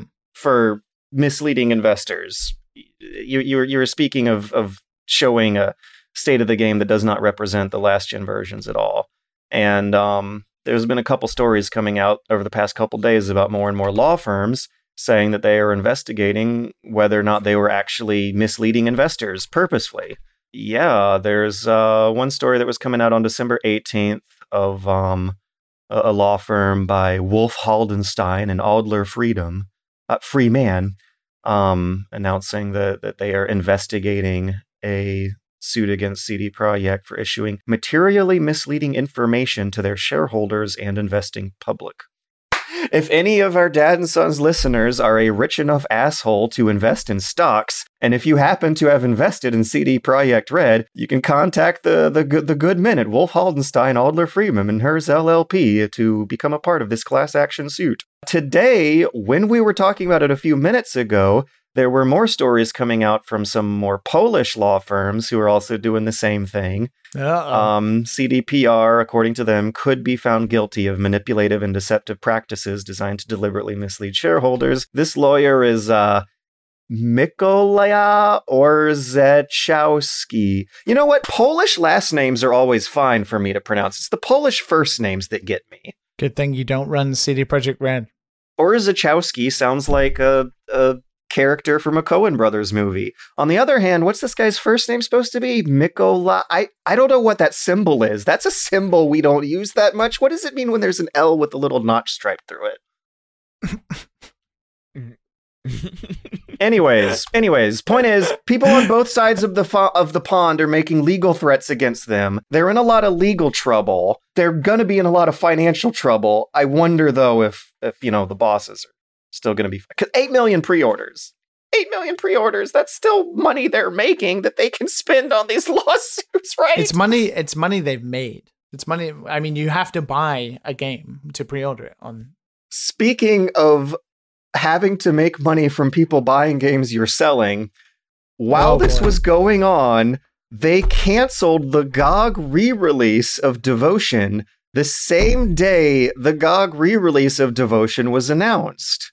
Within hours of each other, Red Candle Games tweeted out saying that uh, they're they're they're going to share news of them publishing Devotion on December 18th on GOG. Earlier today, it was announced that the game Devotion is coming to GOG. After receiving many messages from gamers, we've decided not to list the game in our store. What I don't understand that I never understood when I saw people tripping about that. Like what? Like what do you mean? Like so got messages. Like what was? Angry Chinese gamers are very Oh. offended by devotion because of the the Xi Jinping Winnie the Pooh joke thrown in, and then like like you guys got in trouble for that Oh yeah, yeah, uh, yeah. a year ago when it was happening. Yeah, no, I'm so, this is shit. This is such shit. This is a detriment to the artistic merit of video games as an art form and a dangerously empowering move to trolls. Uh well, that's if there really was angry messages from real life gamers, or it was potentially maybe uh something else, like an email to the company from maybe one of their partners in China that's like, "Hey, you do this, China market's gone." and then you're done. You're They done. cited the gamers in the tweet. They said many messages from gamers. That is the language they use. you got to cover your ass, you know. I know, but are you going to say gamers when really it's something else? I don't think it was. I think a lot of people don't think it was gamers either. I think it was potentially a little bit of a pushing from maybe a market partner, considering China is a massive market for CD Projekt Red. China is a massive market. That doesn't mean this has to be a conspiracy theory, though. It could be an act of Ah. cowardice and incompetence. China is apparently, I don't know if I even want to believe this, but CD Projekt has said that China was the top pre-orders of, of Cyberpunk 2077. That's the context. You know, I, I don't know if it's conspiracy theory. I, I, I- I am ready, having experienced harassment from angry gamers themselves. Angry Chinese gamers? I am totally ready to believe that Fuck that they would have gamers. experienced enough harassment from angry Chinese gamers to feel the nudge to make the economically influenced decision of placating the Chinese gamer market. We have seen companies bend the knee to to English speaking Bend the knee. angry gamers so many fucking times. Like wasn't it um no, it wasn't CD Projekt. It was um THQ Nordic that, that did that Q&A session on 8chan at one time. Oh yeah, yeah, yeah, yeah, yeah. It was. Yeah. Yeah, no, bending the knee to angry gamers is such a fucking nasty ass way. I would think there is more to this. I don't think a company would pull a game based on just a specific market's game unless they were inundated. Well, that's the state the story of Devotion itself. This thing got pulled off of Steam last year. It they had their in China. In no China. on look it up. Type in Devotion Steam on Google and see what comes up. Oh no, yeah, it got pulled. I couldn't get it. It's not there anymore. Yeah, I was thinking about. It's buying still not but I there. couldn't buy it, Yeah. Hmm. They they had their their relationship with their publishers severed too. Like they they have had a hard ass time just being able to sell this game anywhere in the world, and and not even on GOG are are they safe from this. And like yeah, as someone who you know got 80 death threats in a day back in 2014 when when when that was going on. Like I, I am totally ready to believe that that it's a combination of 80? people at CD? Projekt. Yeah. No, You I've talked about this before. I got 80 on on I think it was October 14th, 2014 For what? for being a member of the Game Journo Pros message board. oh God. And and considering how much that weighs on you, how it does affect your productivity, how it does affect your mental health, how it does affect your feeling of of safety and security when you're at home, I'm absolutely ready to believe that that that would have combined with the economic influence of of the profitability of the Chinese market to get them to pull this. No, it's insane. When you when you get on the internet shit list, it's the the sheer volume of bullshit you got to put up with is unfucking real. There's no gray. Any, it's just black and white, and it's so hard to read through text. There's no context to anything. And yeah, I mean, this is going off the path of devotion, which is, I mean, GOG, uh, just cowardly. It's just cowardly. Question Mhm. Should I bother to play Cyberpunk in the cyber future when if it gets all patched up and modded and, and Maybe they, in 2077. yeah, don't waste your time on that fucking game. Play Yakuza 7. let, wait, yeah, let me let me ask you. Do you like Fallout 4? Yeah, I thought it was okay. Not not a favorite game by far. Do you like GTA 5? Wait, don't don't put GTA 5 in that. GTA I- 5 is is like that's some there's some fun to be had in GTA yeah, 5. but I, I mean, I mean, do you like okay? Do you like a poor man's version of GTA Five There crossed we go. with Fallout? 4? there we go. I would probably enjoy that. All, all this game, all Cyberpunk reminds me of is Fallout Four. It's like yeah. future Yeah, see- see? Fallout. That's all it reminds me of. But the thing that I found the most fun about Fallout 4 was the settlement building mini game. Like I got I had more Well, fun got- with that than I did well, the you- real quests. So that's a that's already like points against Cyberpunk if it doesn't have that. Definitely Like- doesn't like- have anything anything remotely satisfying like that. I did not Sorry, I'm play shitting Fallout 4 Cyberpunk. like like a Fallout game. I, I played it like a like a town builder game. I had more fun with that chunk than I did the actual RPG stuff. if you haven't bought it yet, anyone who if you haven't bought it yet, especially if you're on the consoles, don't buy it. I'm just gonna go ahead and say don't buy it. It's not worth the risk. If you have the disposable income and you don't care, you want to see what it's all about, sure, go ahead, do your thing. You know what I'm saying? But if you're on the fence, you know, go back onto your side of the fence. Don't don't go don't go across the fence. I'm just gonna go ahead and say that. If if you know what Matt games are, this is this could have been it. but it is not it. It is not it.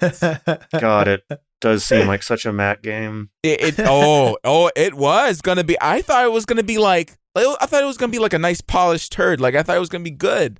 Like in the most like Nice cre- polished like turd is good. yeah. Like I knew. Like you saw Mm, the yum. trailers. Like it looked like shit. But like I was okay with like a little bit of a buggy mess with some like good characters and some weird gameplay.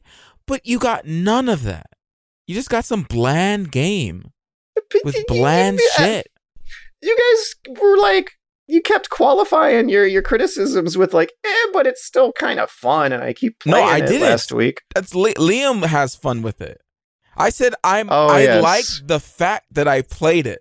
There's a I think I think we can, we can clarify at this point that Liam does have the most fun with games. Of the three yes, he he Yes, does. He does, and I wish I could be him.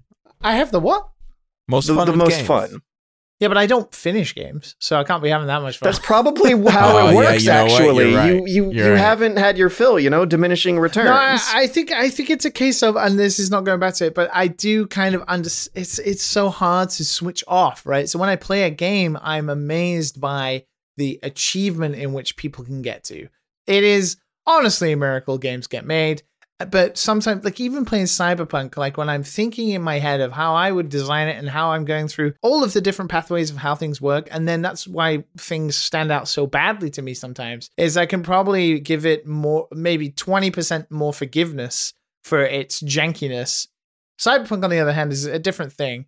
I, I can respect that they exist and what they do. Maybe not necessarily I'm having fun, but I can still be like, well, there's redeeming things here. I think with Cyberpunk, there is redeeming things. I think some of the things it tries to do, I do really like. I do really wish it lent more. I, I honestly wish it got rid of all of the shooting. I, I honestly do because I rely so heavily on it because the game doesn't have any other solid cores really. And I wish it was all about being a net runner and you, and the idea that you have to hack people and you have to use your augmentations, basically more Deus Ex level than Yeah. before. I, I I so wish they had gone in that direction and Mhm. really tried to push the boundaries instead of being stuck in a stifled market where if you don't have guns in your game and you're not in first person, you are not going to sell 20 million copies. I would love to play. you- you know what's a good cyberpunk game, Surgers? You know what a good cyberpunk game is? You know where you are a netrunner?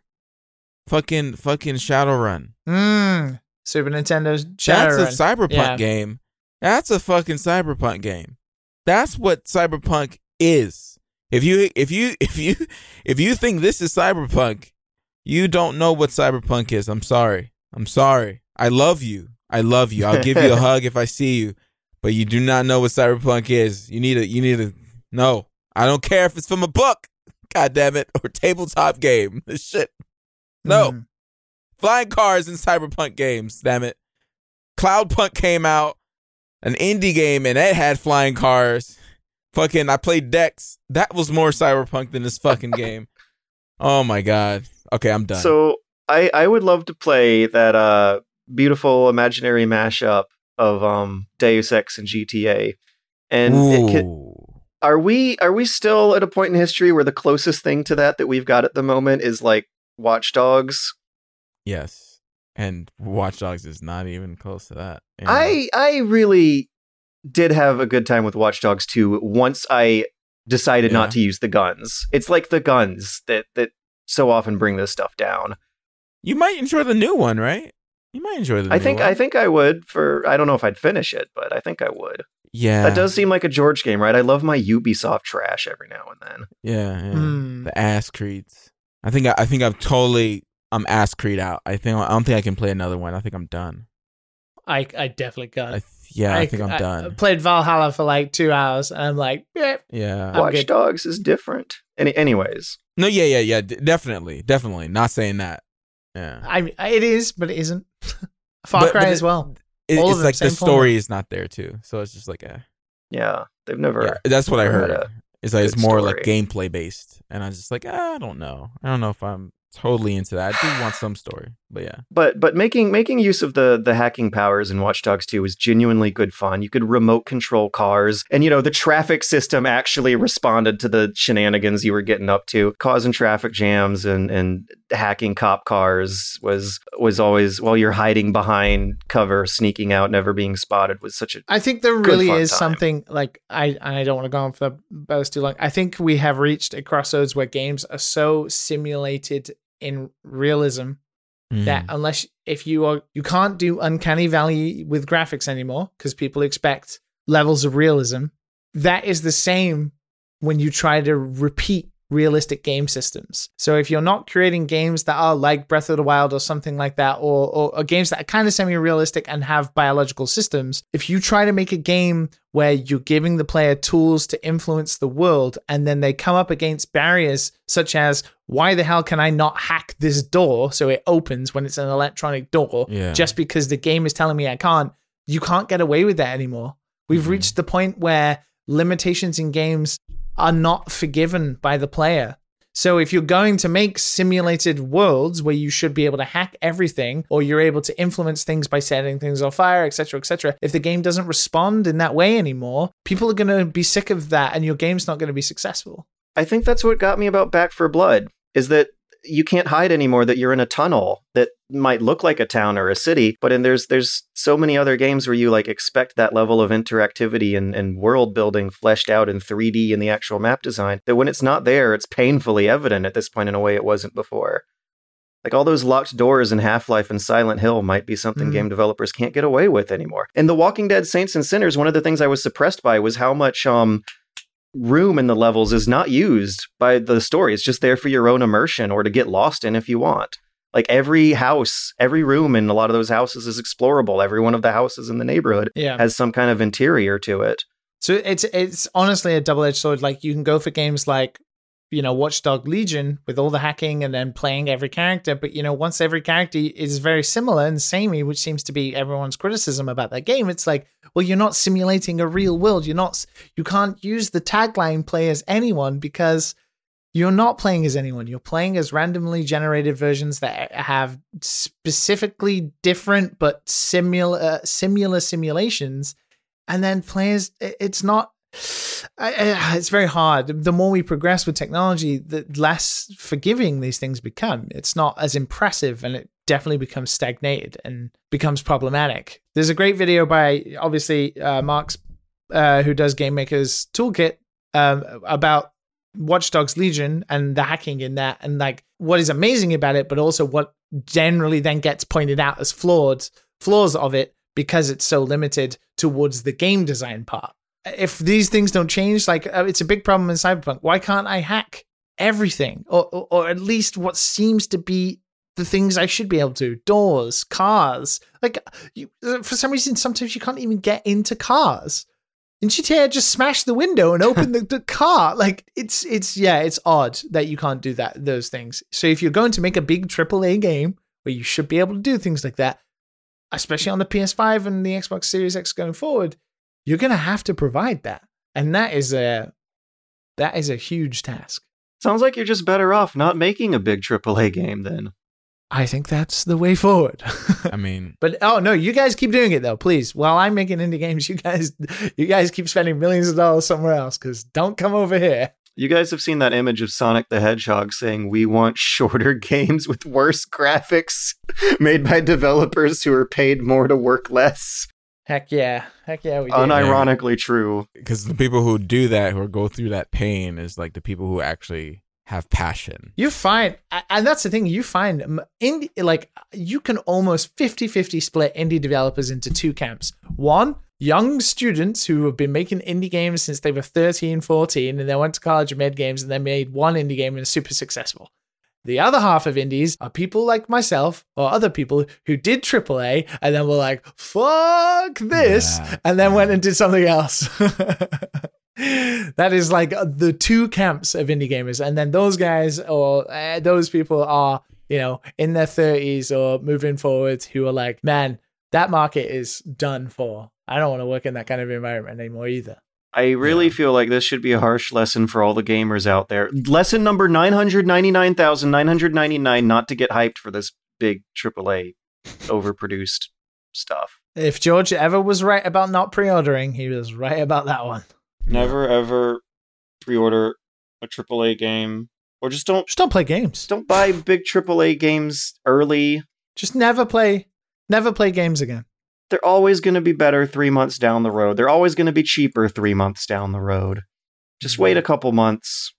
It's not that hard. You can play games from a couple months earlier in the meantime, like Walking eh. Dead Saints and Sinners.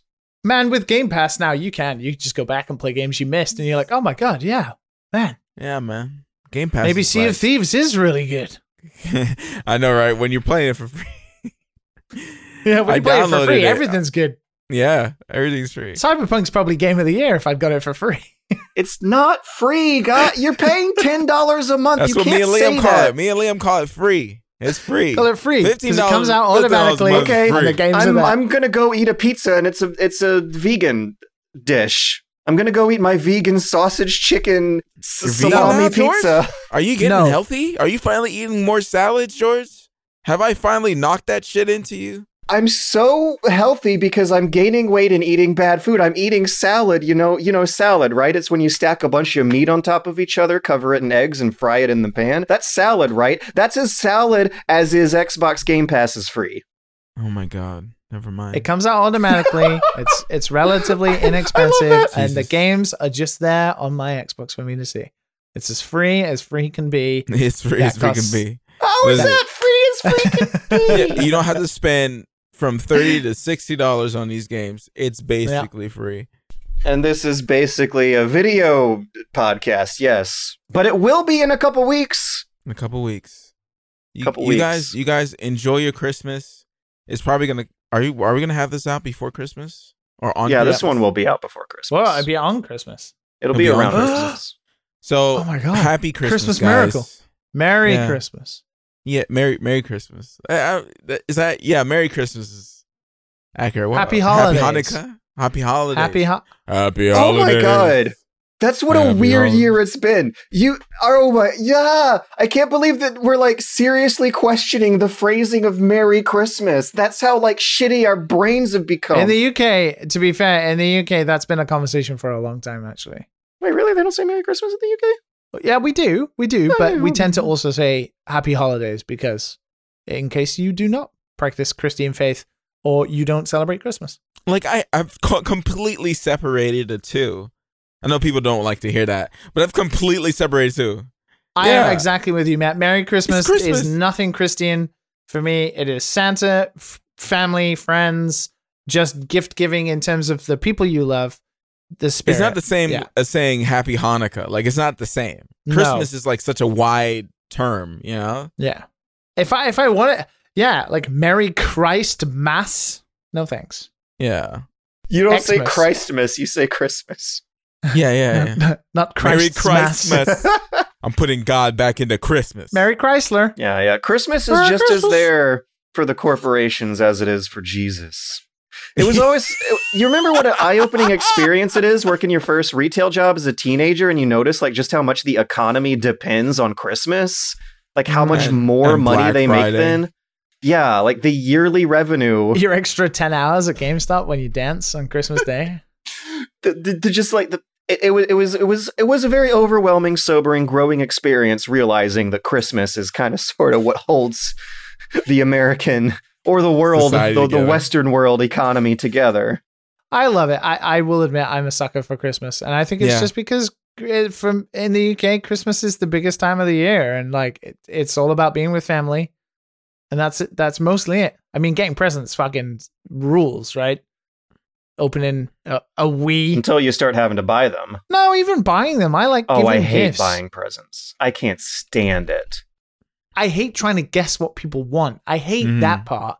But if Me you get it right and they're very grateful, then it's it's you know you I, I i hate spending money oh well that's different. I don't we, mind that we, part. we we know. We, we christmas know. was fun for me up until i started realizing how much more money i'm going to have to spend every year to keep the american economy together Well, you did Wow. spend money on a Dad and Sons hoodie, and I will admit you look quite adorable in it. Oh, thanks, Dad. Uh, if you would like to send in pictures of you wearing Dad and Sons merch, oh God, what sort of can of worms did I just open up? Uh, send them in to Dad and Sons Podcast at gmail.com. Well, once again, that email is Dad and Sons Podcast at gmail.com. P- it is in the have pants description. on. Please. Or tweet them. pants on.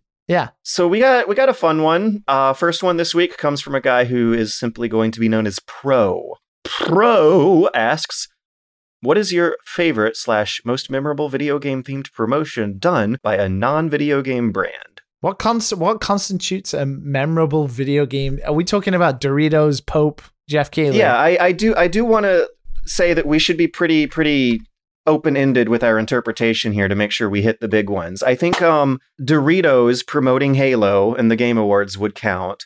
Uh, Arby's promoting Soul Calibur with its Mhm.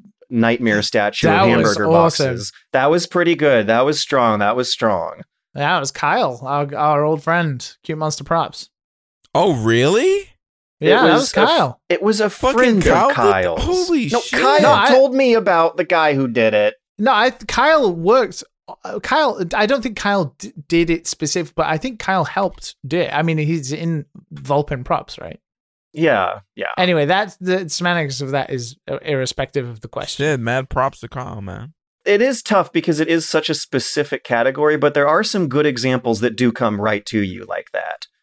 Like uh, the Doritos Mountain Dew Gamer Fuel is a fun meme. Um, I don't know if I'm going to say that's my favorite. The the whole Xbox 360 generation was like when it existed, I think. Mm-hmm. And it's died since then. Yeah. oh, did you guys ever see The Wizard? No. um, oh right, yeah, yeah, yeah. The the Nintendo movie that had Super Mario Bros. 2 in it and the uh, Power Glove. Uh, I think I think that would count. Does Detective Pikachu the movie count? Well, that's I still enjoyed that. By Nintendo. Yeah, no, I. Eh, the focus there is more on Pokemon than it is any other brand. Like, if you see a statue of Nightmare made out of Arby's boxes, I don't know about you guys, but I'm going to start craving some some delicious market fresh sandwiches. Mm. But if I go to the movies and see Pokemon, I'm going to start craving some fun, cute Nintendo products. Whether or not they're video games, like fine, okay, that counts because Pokemon is Pokemon's a pretty big market in just like dolls and toys and anime as it is video games. Oh, it definitely is. No, nothing can surpass Doritos Pope, to be honest. Yeah. Especially because that was a moment that kind of made game journalism a little wee bit better. Like everyone learned from it. It also syn- it is synonymous with a time and place in video game history, which was the Mhm. Xbox Live generation. Oh, the Like- best generation of all time. The best and worst generation of Yes, all time. best and worst, yeah, I agree. And you know, I, I I think I got shat on a little bit for it last week, but I feel like that Dorito Pope episode is one of the reasons why the Game Awards nowadays are less cringy than they used to be. yes, exactly. 100%. So yeah, I think I think uh, we got to give it to Dorito Pope. Like Dorito Pope actually changed the world. You know, it wasn't just a funny meme. Yeah. Good old Geoff changing the world. I One live stream at a to have a conversation with the guy. I would love to have a conversation with the guy to see how he really is. Is this our New Year's resolution? Get Geoff Keighley on the podcast? Do you really think he'd be that? I want I want him with with some drinks first. I want no no he wouldn't come on here. I would I would I would want to like have some drinks. Do you reckon Geoff drinks? I imagine he's straight edge. Yeah. You can tell by his haircut. You don't think he he wants an old fashioned or nothing like that? You know something strong? No, he probably wants a Mountain Dew. A Dorito from Taco Bell? Dugarita? What, what what is it? The Red Lobster Dugarita? a Jack and Coke, but just like Mountain Dew. yeah, Jack and Coke, but he replaces Yeah. the. Okay, so wait, you guys haven't heard about this? The Red Lobster Dugarita? No. Can I have a vodka and Mountain Dew with a side of Doritos? There's never a bad time for a margarita. The only challenge is deciding what kind of margarita to go for. You can opt for a classic fruity, but sometimes chain restaurants come out with unexpected cocktail combinations that will rock your entire world. Like Red Lobster, who is soon to have a secret recipe margarita made with Mountain Dew. Yeah, Geoff Geoff would Geoff would definitely want to do garita. He'd want to take us out to Red Lobster and get us some Dugaritas. I'm dying, guys. I'm dying. Uh, Alec G has questions for all of us. Um, I'll save me for last. Liam, how do you go about starting your design? With pencil and paper, making sketches of your idea, or do you design a mechanic and play around with that, or is it all unique for each game? Um, it can be unique, but it tends to be exactly what you just said. Um, I'm going to show the guys right now. But oh I do every- yeah, I I, saw that hung on the wall the when I Bible. visited. He's showing us the Bible right now. The yeah, I do. I do. I do everything in pencil mostly for myself because I'm can quick and noodle, and then if I'm working with a team, I will take a photo of it and I will post it in a task manager or something for people to see. If it's something that needs concepts, I'll flesh it out and do digital uh, stuff. But yeah, I tend to use entirely just pencil and paper for designing almost everything. But if I have an idea for a game that not necessarily uh, has individual mechanics yet, but has just a general idea, I will jump in. If I think I can make it, I will jump straight into Game Maker and then just start making the prototype because it's all in my head already. I don't need to note anything down. But then when I have to flesh upon that prototype or make that game like I did with golf, that is when I will be jumping in to just writing everything I down. I don't tend to agree necessarily that you don't stick with your first idea. I'm somebody who I have to really, really think about an idea for a very long time before I'll I will write it down because that tends to be the strongest idea, and then I just go with it. But if you have ideas, there's no such thing as a bad idea, and there's a writing technique where you write five things down, or you design five things, and that means you get all the bad ideas out immediately, and then only your good ideas are left. So you should write everything down, draw every concept, even if you're bad at drawing. Uh, just write every idea down. I tend to do that. I always use pencil and paper. That's great. I have a lovely little journal. I remember seeing a, a big ass like wall scroll poster of uh yes, yeah, your wall, like poster Flitzspire. When I was uh, designing Flitzspire, because it was like flying up a tower, I bought literal massive, what A2 size Vertical paper. roll. or whatever it was, and, and I would just draw like the tower, and then I would place post-it notes of like platforms, and then I would just move those post-it notes around to see which would be better before I did it. Yeah, that's good fun. Designing is awesome. Matt, where do Hmm. you look for information on new components to track prices and where to buy? Oh, uh, I'm assuming a PC. Um, I I'm a I'm a Micro Center shopper because the way they do things is that they they sell like um processors at cost and they try to tack on a bunch of other stuff um, that costs a bit more. Like the motherboard might be like ten dollars more, or whatever, and that's how they make money at Micro Center. Um, and that's how they get you in and oh, fifty dollars off this or ten dollars off this when you get a motherboard and stuff like that. There there are a couple of like you know like honey and stuff like that that kind of track prices, but I don't penny pinch when it comes down to components.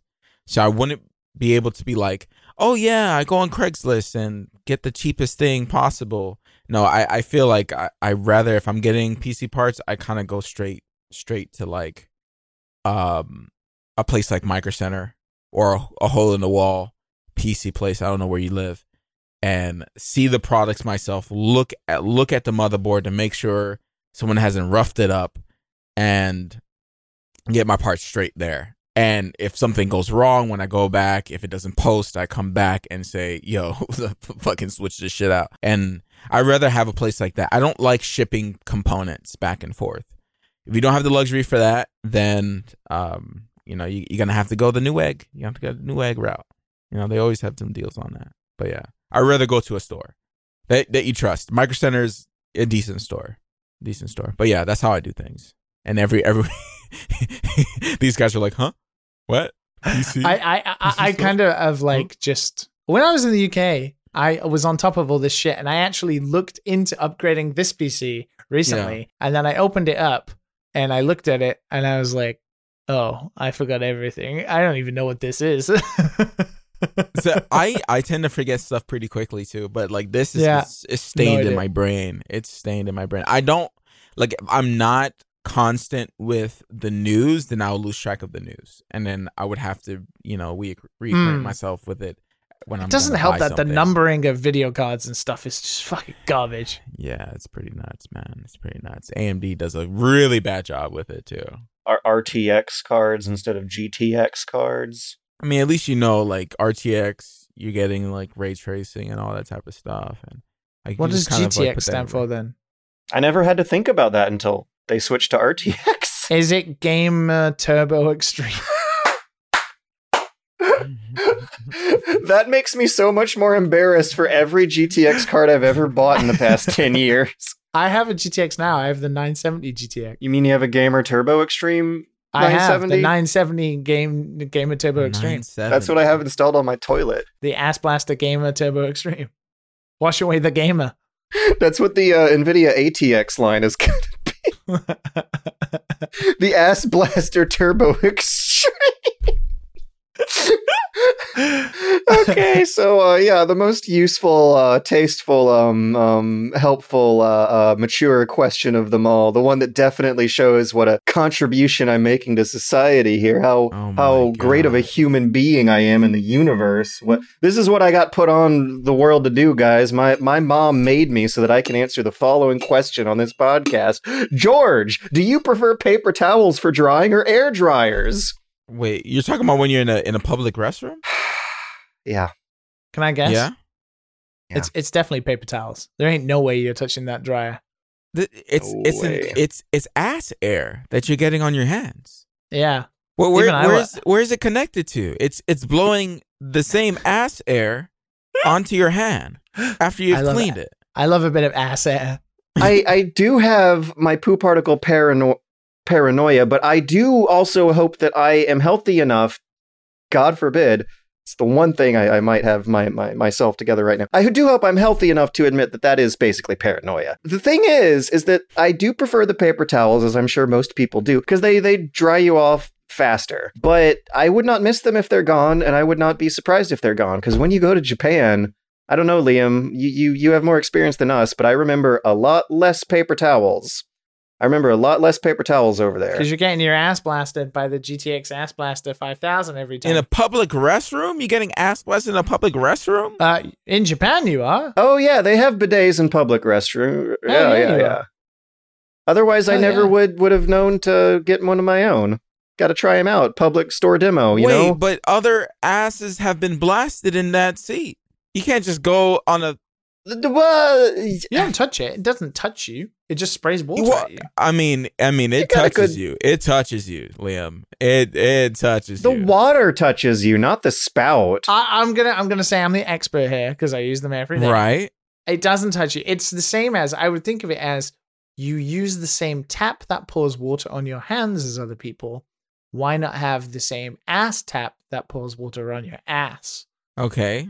So paper towels are bad for the environment. Toilet paper is is not not as bad, but still less good for the environment. So I would not be surprised if in the future everyone is just using bidets and air dryers. And I, I think I could adapt to that. I'm not going to complain too hard. George, can I ask you, though, a personal question? Uh huh. What would you rather be happening to you? Poo particles Okay. or roaches infesting your VR unit? Poo particles. There, the man said it. The debate is settled.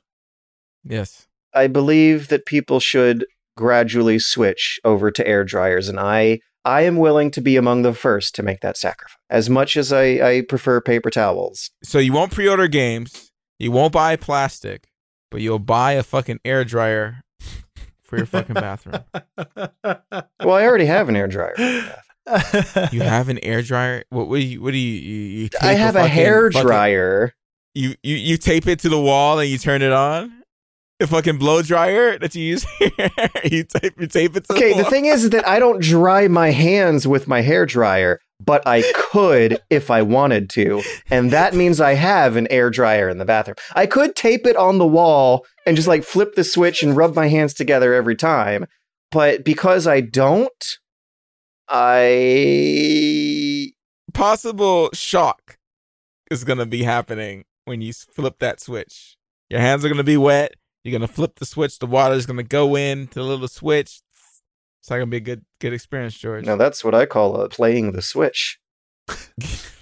Because we do need to re-promo that. Hey, in case you forgot about it from the beginning of the episode, we are going to be doing a live show in a couple weeks in early January. Um, final day still has to be decided, but it will be among those first two weeks. Uh, where we're going to be doing our awards show. We're going to be giving away T-shirts and and game codes, and um, we're going to start by uh, promoting the the Twitter account a bit by asking you to submit us photos of you listening to the podcast in an interesting setting. Yes, if you want to be eligible to win one of the uh, beautiful Dad Select shirts or long sleeve shirts, uh, like the one that George is wearing right now that you cannot see, follow. But you will in a couple weeks.